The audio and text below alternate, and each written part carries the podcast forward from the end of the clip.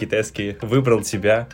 Какая я молодец. Бучи. Для сдачи шестого HSK мне понадобилось всего три года. Объясни, где я, чтобы меня таксист забрал. Алена, тоны. Ты какой-то неправильный китаец. В чем, в чем дело? Расскажи мне.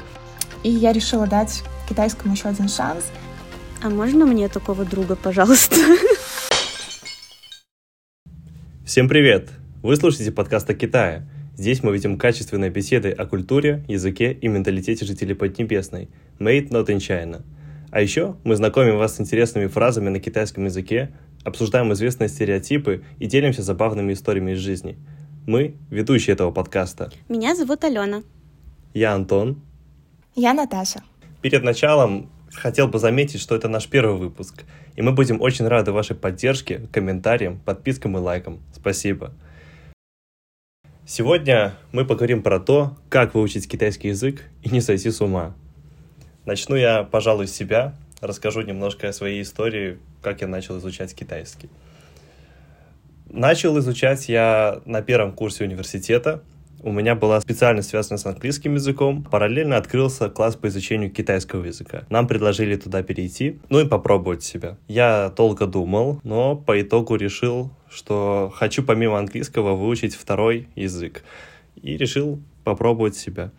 Я записался, и вот таким образом я, собственно, начал изучать. В универе я познакомился с многими китайцами, очень много общался с ними. И вот развивая эту сеть знакомств, я начал выполнять такие маленькие подработки. Например, помогать китайцам арендовать квартиры, там, покупать что-нибудь, решать какие-то мелкие такие вот бытовые проблемы, где был вот языковой барьер. А на втором курсе университета я нашел полноценную работу с китайским языком, это работа в логистике, где я уже поднялся на такой более профессиональный уровень, то есть где были уже какие-то деловые переговоры, где были какие-то сложные ситуации, которые приходилось решать.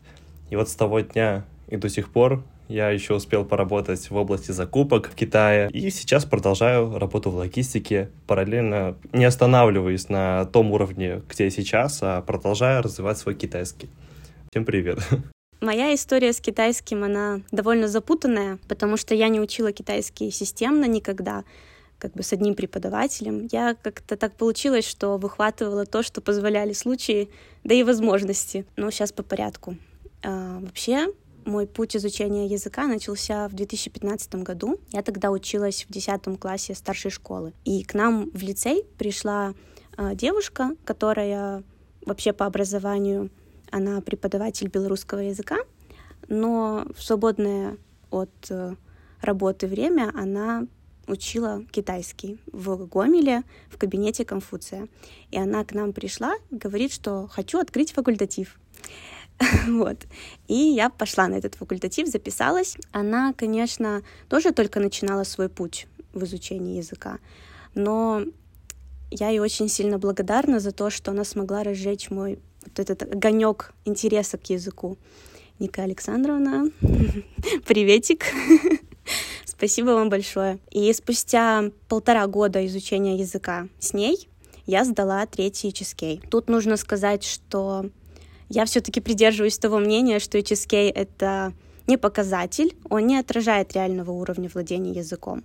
То есть ты можешь сдать HSK, но совершенно не уметь пользоваться языком, не уметь общаться с людьми, а это же вообще главная функция языка — общение. На тот момент у меня была примерно такая ситуация, то есть да, у меня был большой словарный запас, ну как большой, на третий HSK, но китайцы очень часто меня не понимали.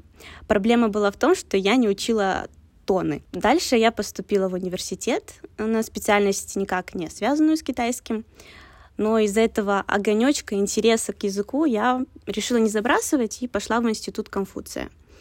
После года в Конфуция я сдала четвертый чизкей и подалась на языковую стажировку в Китай. Там я целый год занималась только китайским и вернулась домой уже шестым чизкеем. То есть, если так суммировать, для сдачи шестого чизкея мне понадобилось всего три года. Ну и, конечно, сильная дисциплина. Ну, моя специальность с китайским напрямую не связана и по сей день. Я просто очень сильно люблю китайский, надеюсь, что взаимно, и владею тайным искусством жесткой дисциплины. Иногда оглядываюсь назад и понимаю, что если бы я не шла против течения за этим самым огоньком, то, наверное, я сейчас бы не смогла постигать трудовое право в Китае и на китайском языке. Вот такая у меня история. Очень круто, спасибо. Супер крутая история, да.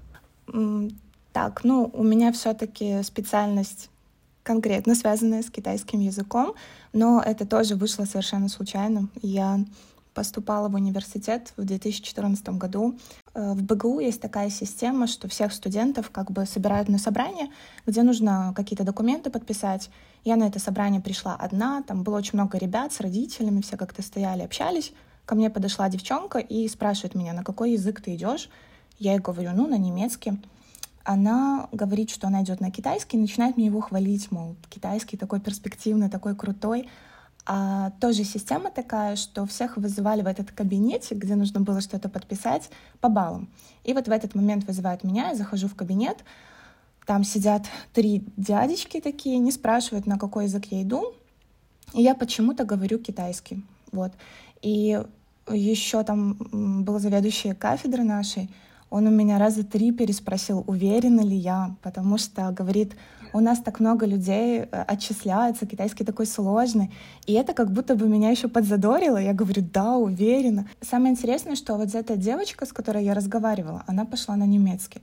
Мне иногда кажется, может ли быть такое, что мы с ней как будто бы поменялись судьбами. В самом начале мне как-то даже не нравилось особо, мне, ну и не получалось, вот. Но на каком на третьем курсе э, я получила стажировку в Конфуции, поехала в Циндао, просто провела там два чудесных семестра. Это было очень здорово, потому что это Китай, это первый раз так далеко, это 19 лет, это самолеты, это какие-то тусовки, это много иностранцев, э, изучение языка, и вот ну какая-то такая жизнь, как в фильмах. И мне казалось, что все, это из-за Китая. То есть вот Китай он мне дал то, о чем я даже ну, мечтать не могла. Я вернулась в Минск, сразу же нашла работу с китайским языком, потому что, в принципе, язык уже был такой неплохой, да, после года жизни в Китае. И как-то сразу начала зарабатывать деньги. Ну, я помню свою первую зарплату, 250 рублей в месяц. Но это были деньги, то есть это было нормально, можно было как бы нормально так жить. Э, потом мне казалось, что все, вот мне обязательно нужно в Китай. И я всеми силами пыталась выбить себе еще одну стажировку. И у нас, в принципе, нельзя так делать. То есть нельзя ехать два раза. Но вот этот же заведующий кафедры, который меня отговаривал, в итоге мне и помог. И я поехала снова в Китай, правда, на семестр, на пятом курсе, когда нужно было писать диплом, поехала в Хэнань. Ну и как бы о- очень сильно разочаровалась, потому что разница была очень большая. И не то, чтобы я подумала о том, что все, все-таки Китай не такой. Я просто поняла, что он бывает разным. У меня открылись глаза на многие вещи. Дело не в том, что там город плохой, а просто вот не все так идеально. И как бы жизнь никогда не будет как в фильме каком-то. Вот. И много каких-то было тоже таких моментов. Я вернулась немножко подавленная, сдала написала свой диплом, как бы защитилась, все, закончила университет, пошла отрабатывать, пошла в институт Конфуция, тоже как бы работаю с китайским языком, все нормально, но как-то вот у меня какие-то были такие странные эмоции, и я решила дать китайскому еще один шанс. Подала документы на магистратуру, поступила в китайскую магистратуру, думала, поеду в Китай, но, увы, ковид, я как-то даже не пыталась бороться с этим и решила учиться онлайн. Вот. Во время обучения в магистратуре еще раз сдала HSK 6, потому что в университете были такие требования. И, в принципе, за эти 8 лет, на самом деле, сложно уместить все в пару предложений, но было много всего.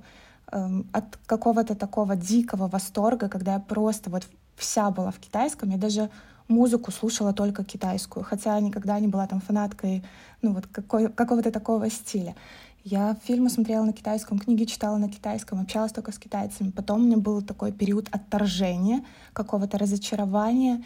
И единственное, что я для себя поняла, что с китайским я точно смогу зарабатывать, я могу его применять в жизни, и как бы действительно язык открыл очень много возможностей.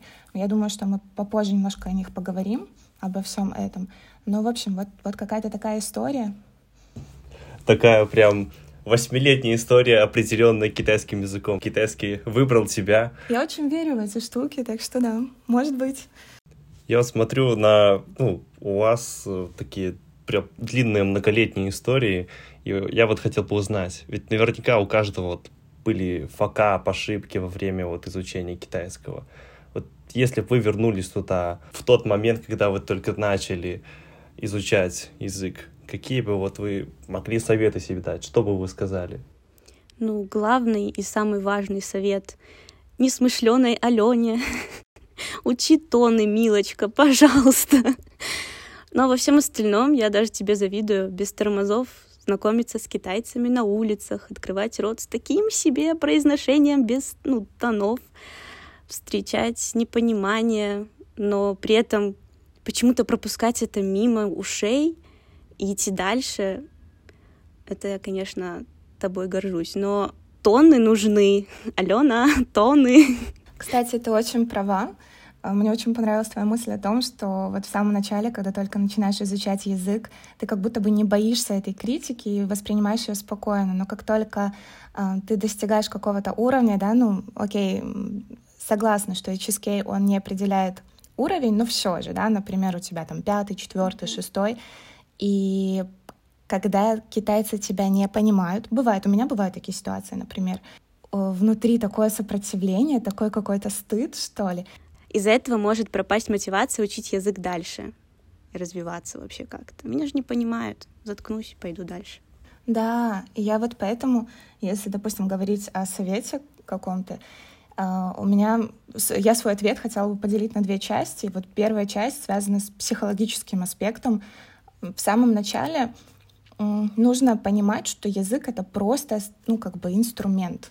Это просто средство, благодаря которому ты коммуницируешь, и ты сам для себя как бы ставишь какие-то цели, как хорошо ты должен владеть этим инструментом, да, то есть, например, ты ставишь себе цель иметь идеальное произношение, как у китайцев, для чего оно тебе? Или ты хочешь так говорить, чтобы тебя понимали?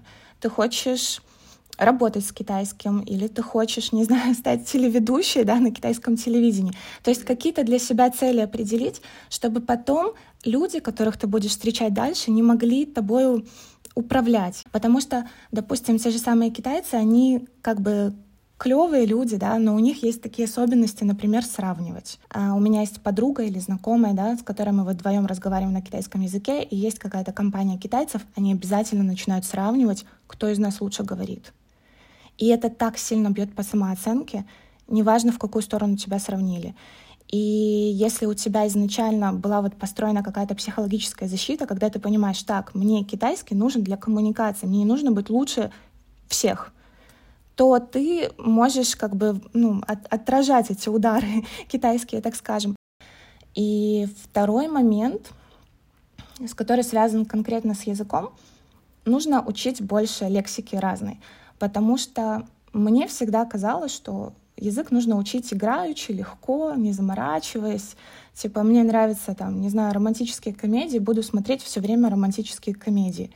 И получилось так в итоге, что ты тоже учишь язык какое-то очень большое время, а пообщаться можешь только на определенные темы. Там, обсудить отношения, обсудить какие-то сплетни, обсудить какие-то ногти, я не знаю, что это такое, какие-то девичьи темы. Как только Э, темы заходят э, в какую-то политику или экономику, такой бац, и все, ты просто проседаешь. Я бы все-таки больше включила какой-то работы, усилия, то есть смотрела бы какие-то новости на китайском языке, читала бы какую-то, какие-то сводки, может быть, может, какие-то фильмы более серьезные, исторические. Вот, то есть вот такие были бы советики. Я думаю, что я поддержу вас в плане тонов. Это вообще если бы я вернулся в то время, когда только начал изучать язык, я бы сказал, Антон, учи тоны. Когда общаешься с китайцем, я заметил, у них есть такая фишка. Может быть, они просто хотят тебя как-то поддержать. Э, вот на начальном уровне ты скажешь ему просто «привет» на китайском, и он уже скажет «Вау, у тебя прям такой крутой китайский».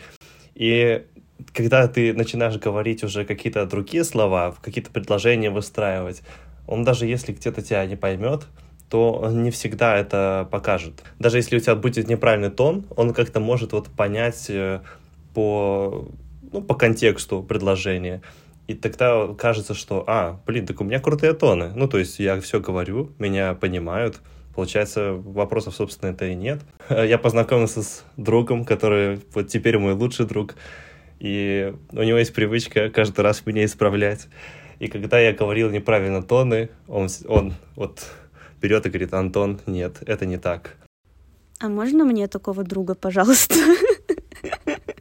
Это, этот друг, он прям очень сильно бил по самооценке, когда он говорит, он не то, что даже не говорит, говорит, он сначала притворяется, что не понимает себя, это начинает злить. Как это так? Почему другие китайцы меня понимают? С ними вопросов нет.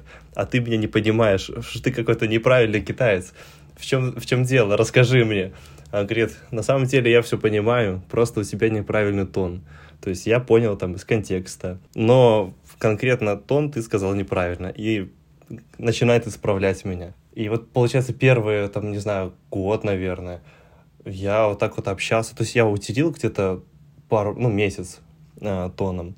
Я считал, что они у меня получаются достаточно хорошо. И, собственно, я вот общался с, однокласс... Э, с однокурсниками своими, с друзьями как бы вне универа, с китайцами. И они всегда понимали меня, не возникало вот этих вопросов, что я сказал тон неправильно. А если они не понимали, то они как-то игнорировали это профессионально. И я думал, что все, у меня самые крутые тоны, я уже такой молодец. Но если бы вот у меня была возможность, я бы уделил этому времени еще в начале больше. Кстати, что касается чизке, вы говорили, вот, ну, неважно, где-то может быть уровень, я скажу, я немножко согласен, потому что, с одной стороны, бывает такое, что у человека шестой чизкей у одного, а у второго и чизкей третий.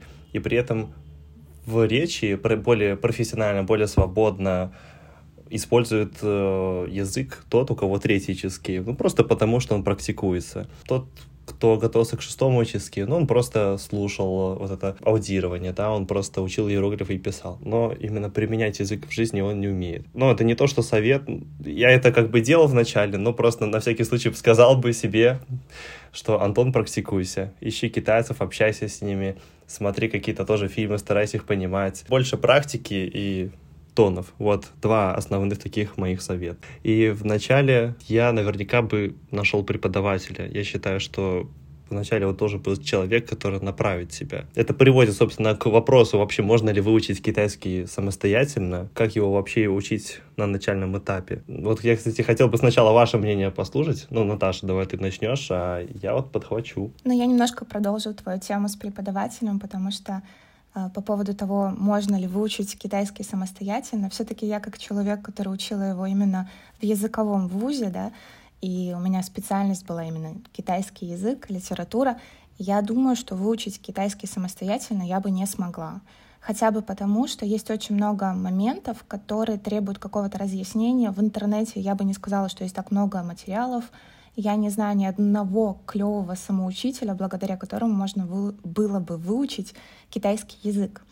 Но при этом э, я думаю, что конечно же, есть люди, которые учили его самостоятельно. Я не знаю, я, может быть, зануда какая-то, но вот иногда смотришь там ТикТок или Дуин какой-нибудь, да, и попадаются ребята, вот иностранцы, которые говорят на, типа полиглоты, которые говорят на многих языках, и один из этих языков китайский. Вот я не видела ни одного видео, в котором человек, который самостоятельно учил китайский язык, и потом записывает какое-то там обращение на китайском языке и говорит четко и красиво. То есть, наверное, выучить самостоятельно можно, но если говорить о том, что выучить его правильно, грамотно, то, наверное, нет. Потому что, как уже было сказано тоже Антоном, китайцы, они не всегда смогут исправить и найти такого человека, который скажет тебе в лицо, типа, у тебя не такой тон, у тебя неправильно ты используешь это слово или там еще что-то, э, ну, очень сложно. Или, например, вот с этими хао, да, можно сказать там хаода, хаоба и там и так далее. Я вот всегда писала слово хаоба, а это же значит какое-то нежелание. Ну, типа такое, ладно, ну, типа, когда одолжение Да, но я не знала об этом. Кто бы мне об этом сказал? Как бы, даже если открыть БКРС, мне кажется, там нету таких вот именно оттенков тонких. И не всегда, не все китайцы могут тебе это объяснить, потому что они могут не понимать, почему ты так пишешь. Вот, поэтому вот мне кажется, в этом может быть проблема. Если говорить про изучение на начальном этапе, я бы советовала с самого первого занятия погружение в среду. Всеми любыми способами пытаться создать для себя языковую среду. И тоже приведу такой пример конкретно про себя. Я жила в общежитии на первом курсе. У нас было очень много китайцев. Вот. И я, когда видела китайцев, я сразу шла, говорила им «нихао», в лифте с ними здоровалась, выучили цифры. И, допустим, ехал какой-то китаец, я спрашивала всегда, на какой мой этаж, потому что я знала цифры. И у меня потом появились подружки, там, по-моему, четыре китаянки, они вместе жили. И вот мы с ними общались на русском языке, то есть благодаря им я и скачала WeChat, и они мне часто писали что-то на китайском языке, и вот в самом начале это было такое вот преодоление. То есть я вообще считаю, что прогресс всегда идет через какую-то боль, через какую-то сложность. И вот в самом начале, когда там тебе пишут какое-то не книжное, типа, чем ты занимаешься на китайском языке, и ты не понимаешь, что это, ты переводишь каждый иероглиф, там запоминаешь звучание, произносишь, идешь к ним в комнату, спрашиваешь, что это вы мне такое написали. Они тебе объясняют. То есть в самом начале это прям сложно но проходит буквально месяц-два, и ты уже самым то же самое печатаешь, и это уже не вызывает какого-то, ну, какого-то ступора, это уже легко становится. Вот. Там телефон на китайский язык перевести, Вичат на китайский ну, поставить или вообще его скачать. У некоторых ребят, которые учат язык, даже нет Вичата. Пытаться, может, слушать музыку какую-то, даже если вы не понимаете эту музыку, но просто вот всегда слушать речь, таким образом и произношение тоже будет формироваться. Вот подхвачу, э, подхвачу вот э, твою историю с полиглотами в начале, которые вот самостоятельно учили и не учили хорошо. Мне тоже как-то попалось видео на ютубе, где парень самостоятельно выучил, ну, какое-то очень большое количество иероглифов, я точно не помню сколько, и он учил их самостоятельно, вообще без практики с китайцами, либо с без помощи какого-то русского преподавателя. Вот он как раз э, тоже думал, что у него хорошие тоны, что у него хорошее произношение, но по факту э, многие вот многие слова произносились очень неправильно. Особенно, когда, знаете, изучает, кто-то изучает самостоятельно и попадает в такую ошибку, как русская транскрипция. Когда учится читать не слоги пининем, а именно вот пишется там русская транскрипция дуйбучи, там воши, джуи джоу, вот такое вот. Никто не исправит, вот пока человек э, на реальной ситуации как-то не поймет, что ну, вот это, изуч... такой способ изучения — это ошибка. И я считаю, что на первых порах, первый год даже, нужен человек, преподаватель, который поможет тебе начать с изучения правильных вещей, поставит э, ну, поможет тебе в постановке тонов, в объяснении каких-то в объяснении каких-то правил грамматики с точки зрения китайской логики, в произношении слогов. Просто направлять себя в нужном русле. То есть можно учиться самостоятельно, но вот должен быть человек, который направит тебя в нужную сторону. И параллельно вот таким образом изучая, практиковаться, то есть найти какого-то китайского друга. То есть что-то выучил новенькое, новый иероглиф, новое там может быть, даже песню на китайском выучил, постарался как-то. И пошел, рассказал своему китайскому другу, похвастался такой, а я вот так могу. Таким образом, как бы можно тоже развивать свое произношение, свои тоны, при этом слушая, как говорит носитель. Алена, что ты скажешь на этот счет? Раз уж мы подняли эту тему каких-то лайфхаков, что ли, по изучению, мне вот очень помогало на первых порах, да и вообще и потом видеть какой-то прогресс, в языке — это писать сочинения. То есть ты садишься и просто вот что льется из тебя, вот как и бывают эти утренние страницы, э, то есть свои мысли записывать на китайском. Вы потом почувствуете, насколько легко в речи употреблять вот это же все.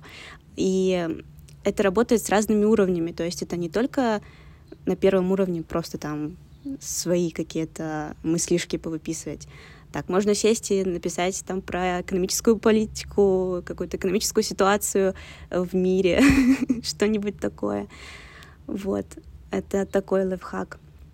Ну и, конечно, согласно с Наташей, нужно просто создавать языковую среду вокруг себя, нужно много слушать. Да, неважно, понимаешь ты или нет. Фильмы, сериалы, музыка, подкасты на китайском, Дадуин, в конце концов. Нужно себя окутать языком. Кстати, мы с ребятами подготовили список учебных пособий, блогеров, фильмов для наших слушателей, поэтому заглядывайте к нам в Телеграм, там еще и полезненько. Да, заглядывайте в Телеграм, создавайте вокруг себя среду, в которой вы просто будете вынуждены, так сказать, выучить китайский язык. В общем, вы скачиваете WeChat, и в WeChat наговариваете самому себе сообщения, потом переводите их в текст и смотрите, какие слов WeChat не распознал. Да, он делает это не совсем, может быть, четко, ну, то есть какие-то слова вы можете действительно сказать неправильно, а он поймет, ну, программа поймет. Но чаще всего, если вы действительно неправильно произносите тон, то э, WeChat, он как бы, когда переводит в текст это сообщение, он тоже не видит правильно, он, ну, он указывает неправильный иероглиф, неправильное слово. И вот э, я помню, что я, допустим, не могла проговорить почему-то слово микроволновка, у меня не получалось. Я вот просто наговаривала Вичат очень много раз, пока Вичат наконец-таки мне не показал правильные иероглифы. И мне кажется, это очень прикольно, как бы, и ты записываешь что-то, говоришь, и при этом вот тренируешь свое произношение тоже. Это бомбический вообще лайфхак. Блин, очень крутой совет. Это не то, что бомбически, даже вообще не знал, что так можно. Сколько лет я уже использую WeChat, я только сейчас узнал, что можно себе вот так вот голосовые записывать. Ну, то есть я часто пользовался такой штукой, когда кто-то другой записывает мне голосовые, а я не хочу их слушать и перевожу их в текст. И просто читаю потом. Блин, надо будет попробовать. Очень классно. Я штука. очень долго игралась, так мне прям очень нравилось. И я очень гордилась собой, когда я говорила какое-то длинное там высказывание, да, и оно практически вот все без ошибок мне переводило потом в иероглифы. Я думаю, какая я молодец. Да, супер, супер довольна. Да.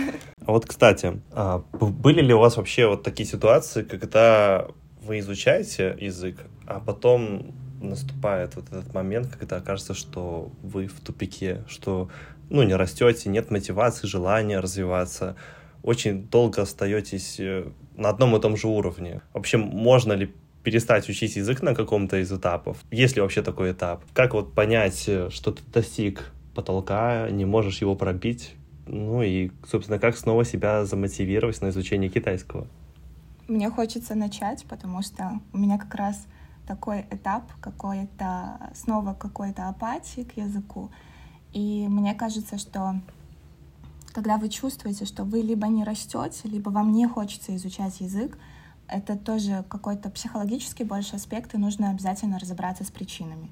Нужно разобраться с причинами, и тогда можно устранить следствие.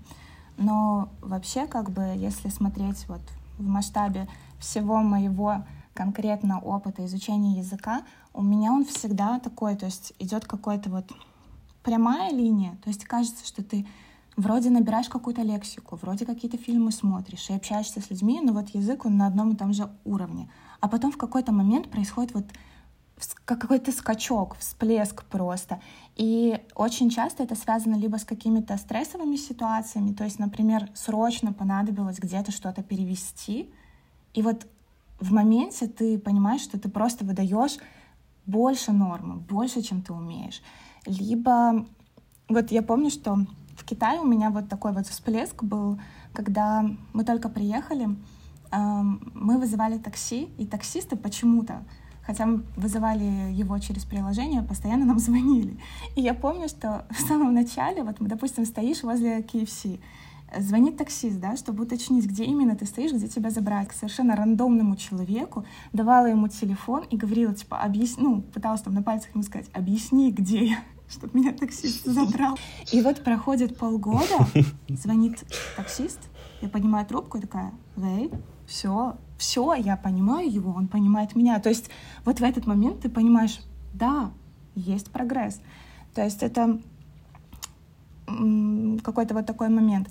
А можно ли, допустим, на каком-то этапе понять для себя, что все это очень круто знаю язык, я больше его учить не буду. Мне кажется, нет. Если ты его используешь, в принципе, в жизни, в работе, то каждый раз ты будешь встречать какие-то новые слова, какие-то новые конструкции, каждый раз будут какие-то моменты да, э, с языком, которые нужно будет изучать. То есть, если, например, опять же, про свой опыт говорить, то я, допустим, работала в IT, И мне нужно было много там изучать всего, связанного именно вот с такими какими-то... Э, я работала локализатором, у нас было приложение, и вот одно приложение было связано с женским циклом, то есть много надо было какой-то медицинской лексики знать. Второе приложение было связано с умным домом, там уже вообще другая лексика. Сейчас я работаю с медицинским оборудованием, например, то есть это еще какая-то лексика. Вот. А если с языком не работаешь, мне кажется, здесь сложнее. Ну да, просто с китайским часто бывает так, что э, чем больше ты узнаешь, тем больше ты понимаешь, что ты ничего не знаешь. Вот. Это же он еще такой двоякий язык, то есть ты можешь э, общаться здорово, классно на разговорном, но читать какие-то произведения, вот это уже звоночки. И какую-то более литературную, литературные какие-то больше выражения, вот эти фразеологизмы, это уже куча всего. Учить, не переучить. Мне кажется, потолок, наверное, он просто не совсем досягаем. А для того, чтобы себя мотивировать как-то, идти за этим потолком, нужно, мне кажется, ну, мне помогало, лично мне это помогало, постоянно ставить цели. То есть маленькие, небольшие, выполнимые. Э, прочесть книгу какую-то, или там, если мы говорим про начальный уровень языка, то там уметь заказать лапшу в, чифаньке. Или вот, да, поговорить с таксистом. То есть мы выполняем эту цель, мы этого достигаем, мы получаем свою дозу дофамина, и нам кажется, вау, я молодец, и я хочу больше. Вот так. Могу вот добавить от себя только... У меня два тупиковых таких момента. Первый это был на первом курсе университета до знакомства вот с этим другом, когда я вот считал, что я такой крутой, и все, китайцы меня все понимают, а вот появляется этот друг, и он говорит, я не буду разговаривать с тобой, как другие китайцы. Они с тобой говорят, чтобы тебе было понятнее, чтобы тебе было проще. А я буду говорить тебе так, как мы разговариваем между собой. И вот он начал так говорить, я такой, боже мой, что он говорит? Сколько было незнакомых слов. Mm-hmm. Это вот такой был удар а, по вот своей уверенности в себе в плане знания китайского, в знании тех же тонов. И это замотивировало, то есть учиться больше, ну, становиться лучше, и чтобы можно было говорить вот на одном уровне с человеком. А второй случай, это был уже во время работы в логистике, когда, ну, у меня уже и хорошие тоны, у меня уже, я знаю достаточно много слов, и мне хватает этого для того, чтобы просто вот общаться с э, ну, китайскими партнерами, проводить какие-то деловые встречи, переводить эти встречи.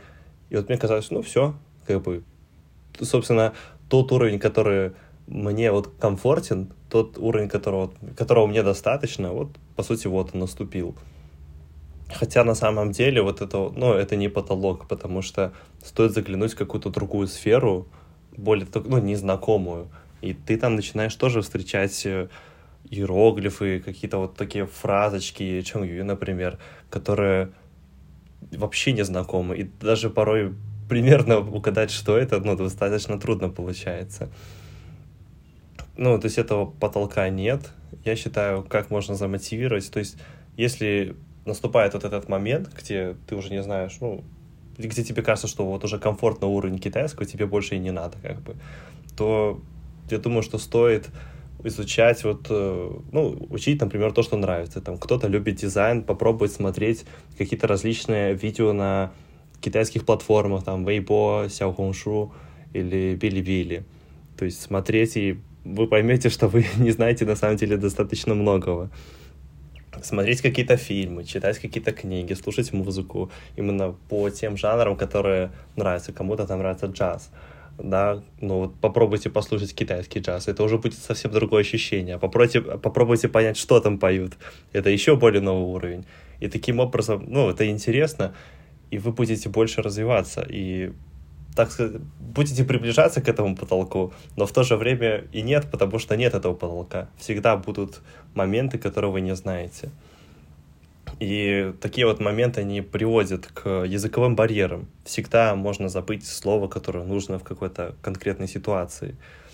То есть на первых порах это бывают какие-то темы, которые ты просто не знаешь, как обсуждать. Причем, ну, какие-то достаточно простые, бытовые вопросы и так далее. А на более профессиональном, высоком уровне тоже бывают моменты, когда забываешь что-то самое простое. Сидишь э, с китайцами кушаешь хогу и там хочешь попить супчика и просишь тебе ложку дать, но в то же время ты забываешь, как по-китайски ложка. И ты думаешь, а как мне объяснить им? Как объяснить, что такое ложка? Потому что само слово ложка я забыл.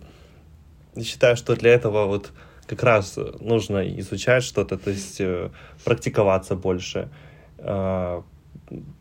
Ну, как минимум изучать просто то, что интересно. То есть э, кому-то, то, опять-таки, тот же дизайн или кому-то нравится там китайская культура, история. Просто вот смотреть, э, слушать какие-то вот материалы на эту тему. И таким образом, собственно, повышать уровень, повышать уверенность и стараться даже уже... Это не то, что стараться, но даже приходит само, наверное, в какой-то степени. Вот э, умение думать на китайском. И ну, языковой барьер, наверное, он не пропадет навсегда, но он прям снизится на, там, не знаю, 99% прямо. Потому что, ну, нельзя гарантировать, что не будет такой ситуации, где ты прям забудешь что-то простецкое. Вот. Какие у вас мысли на этот счет? Ну, по поводу языкового барьера, мне сложно об этом немножко говорить, потому что такое ощущение, оглядываясь назад, что у меня такой проблемы не было. Я просто без тормозов. Э, вот похожая история на Наташину, что на какой вам этаж? Ой, я вам помочь? Что вы ищете в магазине? Но вообще, по сути, э, языковой барьер — это же боязнь ошибки. То есть ты боишься, ты думаешь о том, что о тебе подумает собеседник во время разговора.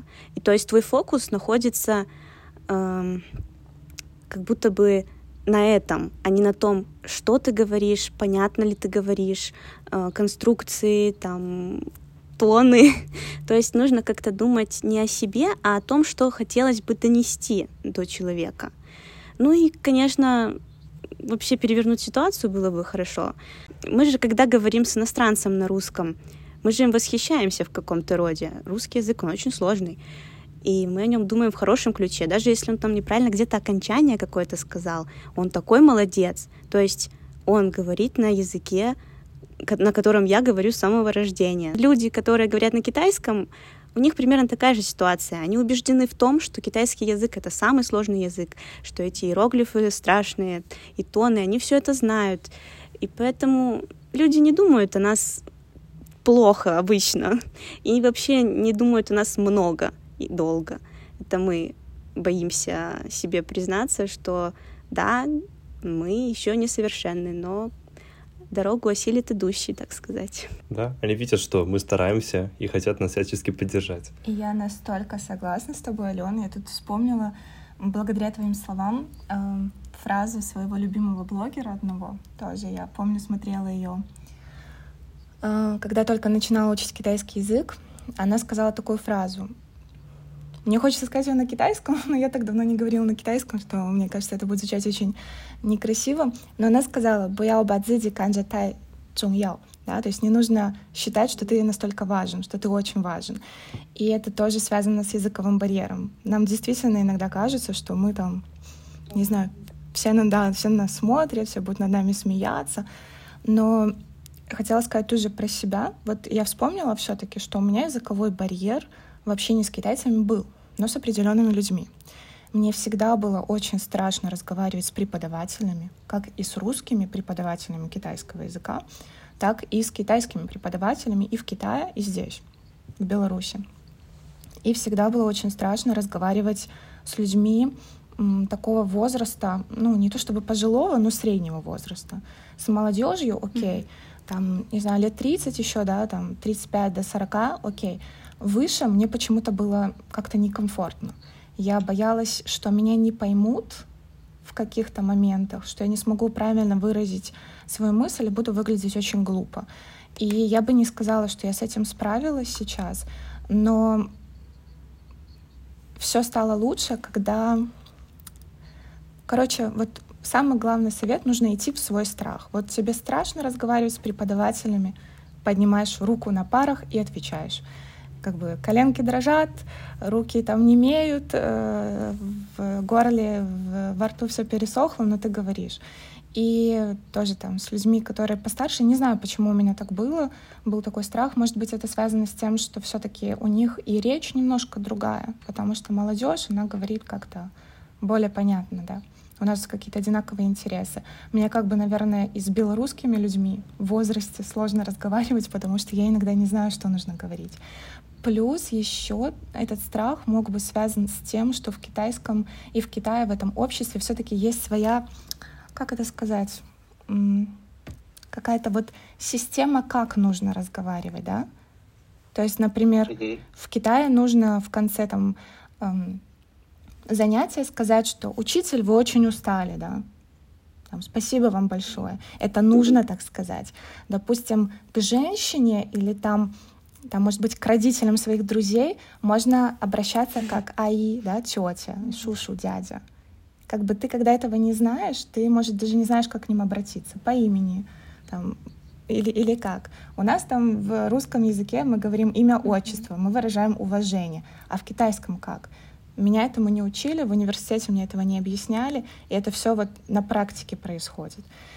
Поэтому, может быть, э, все-таки нужно действительно, короче, идти в свой страх и делать то, чего ты боишься, и это будет так скажем, помогать себе преодолевать какой-то языковой барьер.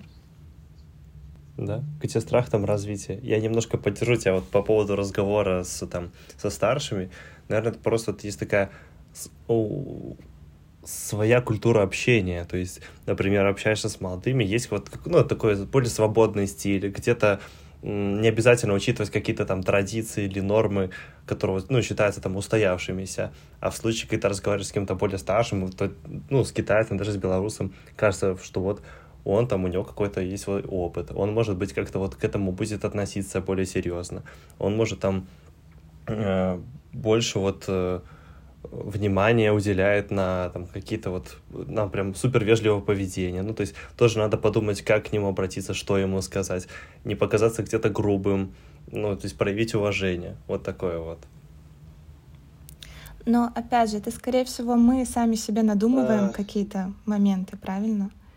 То есть мы думаем, что он подумает, и поэтому мы вот начинаем там бояться. По факту, даже люди, которые постарше, я думаю, что им это все равно. Да, да, да. Но нужно, нужно это понять. Нужно это понять на собственной шкуре, а не услышать, как кто-то тебе говорит, типа, расслабься и просто будь собой. Ты должен попробовать один раз, понять, что это не страшно, и все будет здорово. Согласен. Спасибо вам за классный разговор. Дорогие слушатели, ищите все материалы подкаста в нашем телеграм-канале. Ждем вас для обсуждения первого выпуска. С вами были ведущие подкаста Made Not in China Алена, Наташа и Антон. Слушайте нас на удобной для вас платформе, задавайте вопросы по ссылкам в описании.